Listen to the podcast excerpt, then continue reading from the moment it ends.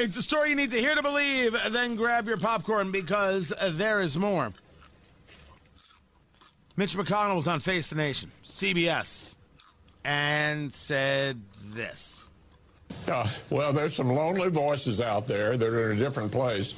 Uh, but uh, looking at Senate Republicans, I can tell you that I would have, had I been the majority leader, put this Ukraine supplemental up by itself.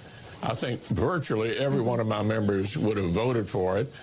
Uh, the vast majority of the Republican Party, writ large, both in the Congress and across the country, are totally behind the Ukrainians and urging the president to do uh, take these steps quicker. Yeah. Uh, to be bolder. So uh, there may be a few lonely voices off the side. I wouldn't pay much attention to them. In that conversation, he said something else. And if I have it right, he was referring to the Putin wing of the GOP. He also got it wrong that the the Republican Party is behind, I would argue, if you were to ask people, are behind the Ukrainian people being able to survive, not necessarily behind the Ukrainians. There's a difference, and the difference is quite large. Quite, quite, quite large. Behind the Ukrainian people being able to survive. But if you start talking about the Putin wing of the GOP, you're buying into leftist talking points. And buying into leftist talking points doesn't do you any good. As a matter of fact, that's the biggest problem. The biggest problem is when you buy into leftist talking points. Not wanting to engage a no fly zone as the Putin wing of the GOP? What are you doing? Ugh. I cannot stand how these people cannot learn.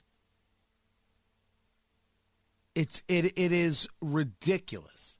It is ridiculous and pathetic, but we shouldn't think that it's just uh, Mitch McConnell. Have you met Senator Chris I'm Murphy? Do the There's no choice but to do the Iran deal.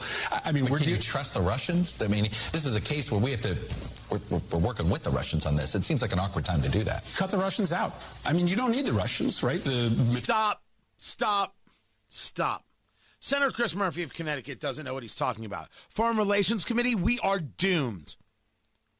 The United States could not bring Iran back to the table to discuss another nuclear deal. It was President Trump who took us out of what's known as the JCPOA, the Joint Comprehensive Plan of Action, and rightfully so, because it did not stop Iran from working towards a nuclear weapon. It was a nonsense deal put forth by Barack Obama where he knew he couldn't get it done as a treaty because he couldn't get it past the Senate. So he just left it there as a deal that somehow the United States is obligated to. Donald Trump properly recognized that not only does this create no value for the United States, it actually endangers the long term future of the U.S. and allies and does not engage a level of restriction necessary for Iran that wants to wipe other nations off of the map.